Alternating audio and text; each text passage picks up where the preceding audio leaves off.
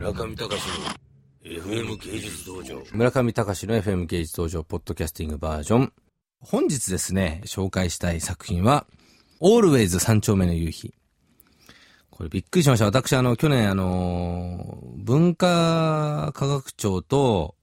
あと日本デジタルコンテンツ協会っていうとこから賞をいただいたんですけど、その二つともその監督さん被ってました。一緒に賞といただいて。で、なんだこの映画と思ってたんですよね。ポスターとか見てて。なんか変なイラストで、あの、なんだ、トリックとかみんな最近同じようなイラストじゃないですか、映画のイラストっつったら。で、なんだろうこれっていう感じで見てなかったんですけど、あまりにもこう、ビデオ屋さん行ったらレコメンデーションしてるんで、DVD 見ましたが、まあ、これが最初のシーンが最悪で、なんだお前、フォレストガンプかこら、みたいな。で、もう白組さんが一生懸命、あの、CGI やってんですけど、なんだこれと。意外にしようと思ってたんですよ。薬師丸ひろ子、へったくそやな。なんじゃこれお前、小雪をお前、何ですかこの演技。これ演技じゃないでしょとか。もう飛行機の中で、うわーとか言ってもう見たんですよ。もう視聴レスさんもびっくりするぐらい。うわうーとか言って。最後なんか、1時間半ぐらいしたら、実は私、泣いておりまして。あのですね。子供がです。ある、なんだっけ、茶川龍之介っていう、あの、登場人物の、駄菓子をやってる小説家志望の、冒険小説を書いてる小説家志望のお兄さん家に、その小雪のクラブのママが、古池淳之介っていう子供を連れてくるんですよね。親がもう手放しちゃって、とにかく育ててくれと。で、古池淳之介が、本当のお母さんが高円寺にいるっていう情報をどっかで聞きつけてきて、あの、都電でもって、その友達と一緒に主人公で、主人公家族の子供と一緒に高円寺まで片道切符のお金しかなくて行くんですよ。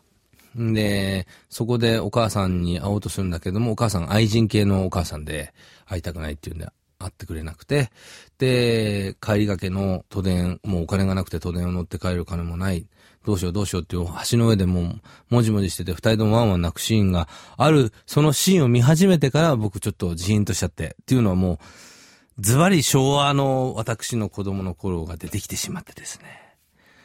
わかる。この、この瞬間俺あったと。三丁目の日めっちゃくちゃヒットしたんだよね、去年ね。ずるい映画だよね。ストーリーはつまんないし、CG もバレバレなんてし、まあ頑張ってるんですけど、演技は下手だし。でもね、多分、ヒットした理由は 白人が昭和の頃生きてた人間たちが、あこのシーン覚えがあるっていうのは、どっかのシーンにあったんじゃないかな。最後ね、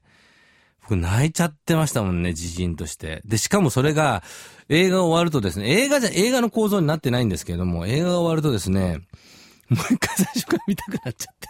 二回連続して見ちゃいました、私。そういう不思議、不思議な映画で、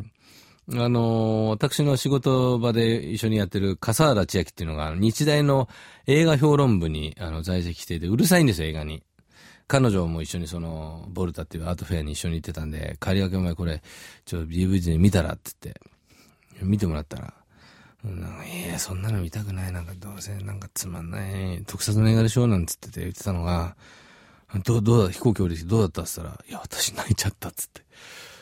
いや、不思議な映画ですよ、あれ。それでね、そうだそうだ、うちがあの、すごくお世話になってる日発 IP っていう、プリントアウト屋さんがいるんですけど、そこのおじさんが、オールウェイズ三丁目の夕日の豪華版っていうところに 3DCG のメガネを納品したって自慢してました。あの、1万5千部だか10万部だか忘れない大量中、発注があって、本当に助かりましたって言ってました。ありがとうございます。小学館プロダクションの方たち。日発 IP の営業の方もお喜びしておりました。そういう作品、オールウェイズ三丁目の日でした。中見隆の FM 芸術道場。